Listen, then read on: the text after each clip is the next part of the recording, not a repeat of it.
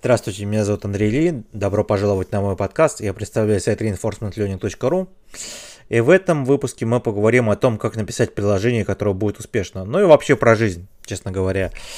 Вот смотрите, есть много продуктов, есть много фреймворков, э, значит, и они все отличаются, да. Я помню, в детстве у меня был такой, ну не в детстве, когда я был подростком, это где-то в 97-98 году был Photoshop, да.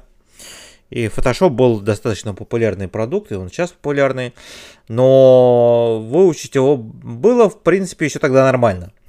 Но я сейчас открываю Photoshop, и я понимаю, что я ничего не понимаю просто. Вот, поэтому смотрите, а, вот а, важна простота использования приложения. Да, простота использования фреймворка.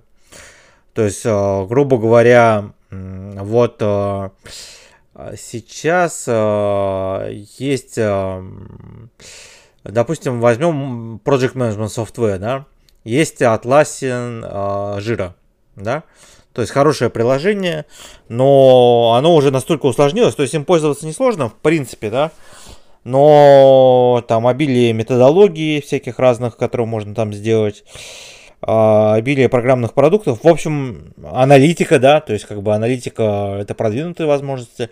Многим людям просто такого не нужно. Поэтому, мне кажется, сейчас начинает появляться много а, различных альтернативных продуктов типа monday.com, skoro.com и другие вещи. То есть а, простота использования продукта очень важна.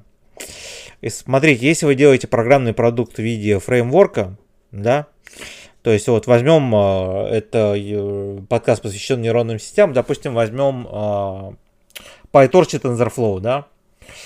TensorFlow э, очень мощный продукт. Я не говорю, что он плохой, он просто очень мощный, да. А PyTorch проще, да, то есть как бы и он разбирается. Он разбирается, то есть вы можете понять, как он работает, как, как он устроен, как происходит процесс обратного распространения, как происходит процесс прямого распространения. И все открыто.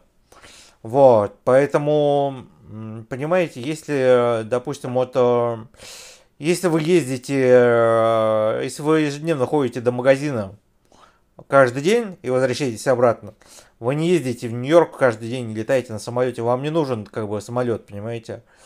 А вот TensorFlow это самолет.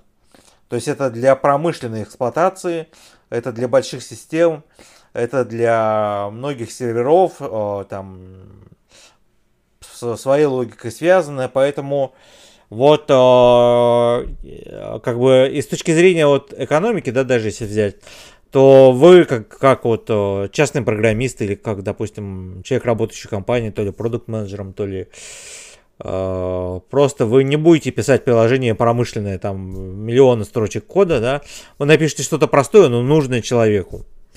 Вот, поэтому я считаю, что простота, она достаточно важна в приложении. То есть, вот а, сам Само приложение должно быть интуитивное и понятное, да. Сам фреймворк должен быть интуитивно и понятно. Должны быть нормальные имена у методов и функций. А, должны быть нормальные имена переменных, да. Вот.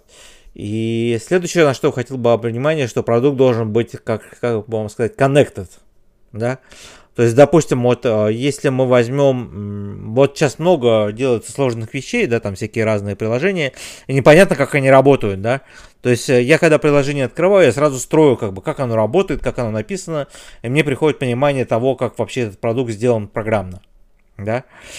Вот. А иногда бывает, что продукт, э, вот, э, допустим, PyTorch все ясно, да, то есть как бы э, вот понятное название переменных, понятное название параметров функции, там, даже если внутри смотреть, все ясно и понятно. Вот, TensorFlow немножко сложнее, да, то есть как бы такие как бы не совсем ясные, ясные название а, свойства классов, как бы они такие чисто очень технически углубленные. А, такое вот э, ощущение создается, что а, слишком технически, да, то есть как бы вот э, вообще вещи должны быть понятны и ясными, да. И они вот как бы TensorFlow, чтобы понять его, во-первых, как бы продукт э, промышленный, да, он сложный, да. То есть, как бы, я рекомендую начинать, если вы делаете, если вы работаете в фирме, или у вас клиенты средний и маленькие, да, то я не рекомендую вам использовать TensorFlow. А, тот же Kubernetes тоже, допустим, продукт э, вроде бы кажется простой, но требует большой настройки, там, там все просто достаточно интересно сделано, да, но иногда можно вот у HashiCorp есть свои альтернативные продукты Kubernetes, использовать его. И вообще подумайте, если вы там запускаете простое предложение, которое распознает изображение, нужен ли вам Kubernetes, да, то есть вам достаточно 2-3 сервера, которые соединены какой-нибудь messaging system, да, типа RabbitMQ, Kafka, ну, Kafka, думаю, тоже такой промышленный вариант, типа RabbitMQ и другими мессенджерными системами. Вот, поэтому так вот. Вот, и должно быть понятно, то есть пользователь должен посмотреть и понять, как этот продукт работает, да. То есть не должно быть такое, что, допустим, красная кнопочка слева там отвечает за тренировку модели, синяя кнопочка справа отвечает за справа и снизу отвечает за что-то другое. То есть э, должно быть все логично, должно быть все связано и вот так вот. Вот, поэтому простота и логичность и связанность приложения, да, понятные имена переменных.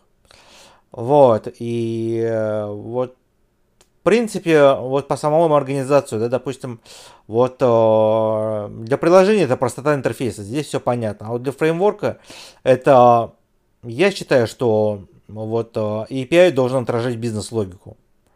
Да, то есть как бы, конечно, если это не какой-нибудь low-level C++ API, где там логика чисто техническая, но если вы пишете на питоне, то API должен отражать бизнес-логику, да. То есть, допустим, у вас есть класс э, PyTorch Model, да, и вы что-то можете делать с этой моделью. И у вас есть методы такие. То есть, как бы, э, связь с реальным миром не должна теряться, да. Вот, поэтому это очень важно. То есть, э, вот TensorFlow, он немножко построен, он настолько э, завязан на перформанс, да, то есть настолько завязан на скорость, что вот эм, многие чисто user experience детали, я имею в виду user experience, как вот как вы программист пишете, да, то есть как бы как такой, как бы вот потребитель продукта, да, то есть вам важно, чтобы это было логично. Вам не надо там э, изучать C++ для того, чтобы понять, почему это было сделано. То есть вы открываете PyTorch и все ясно и понятно. То есть как бы какие методы, все логично, да, вот э, в TensorFlow немножко по-другому.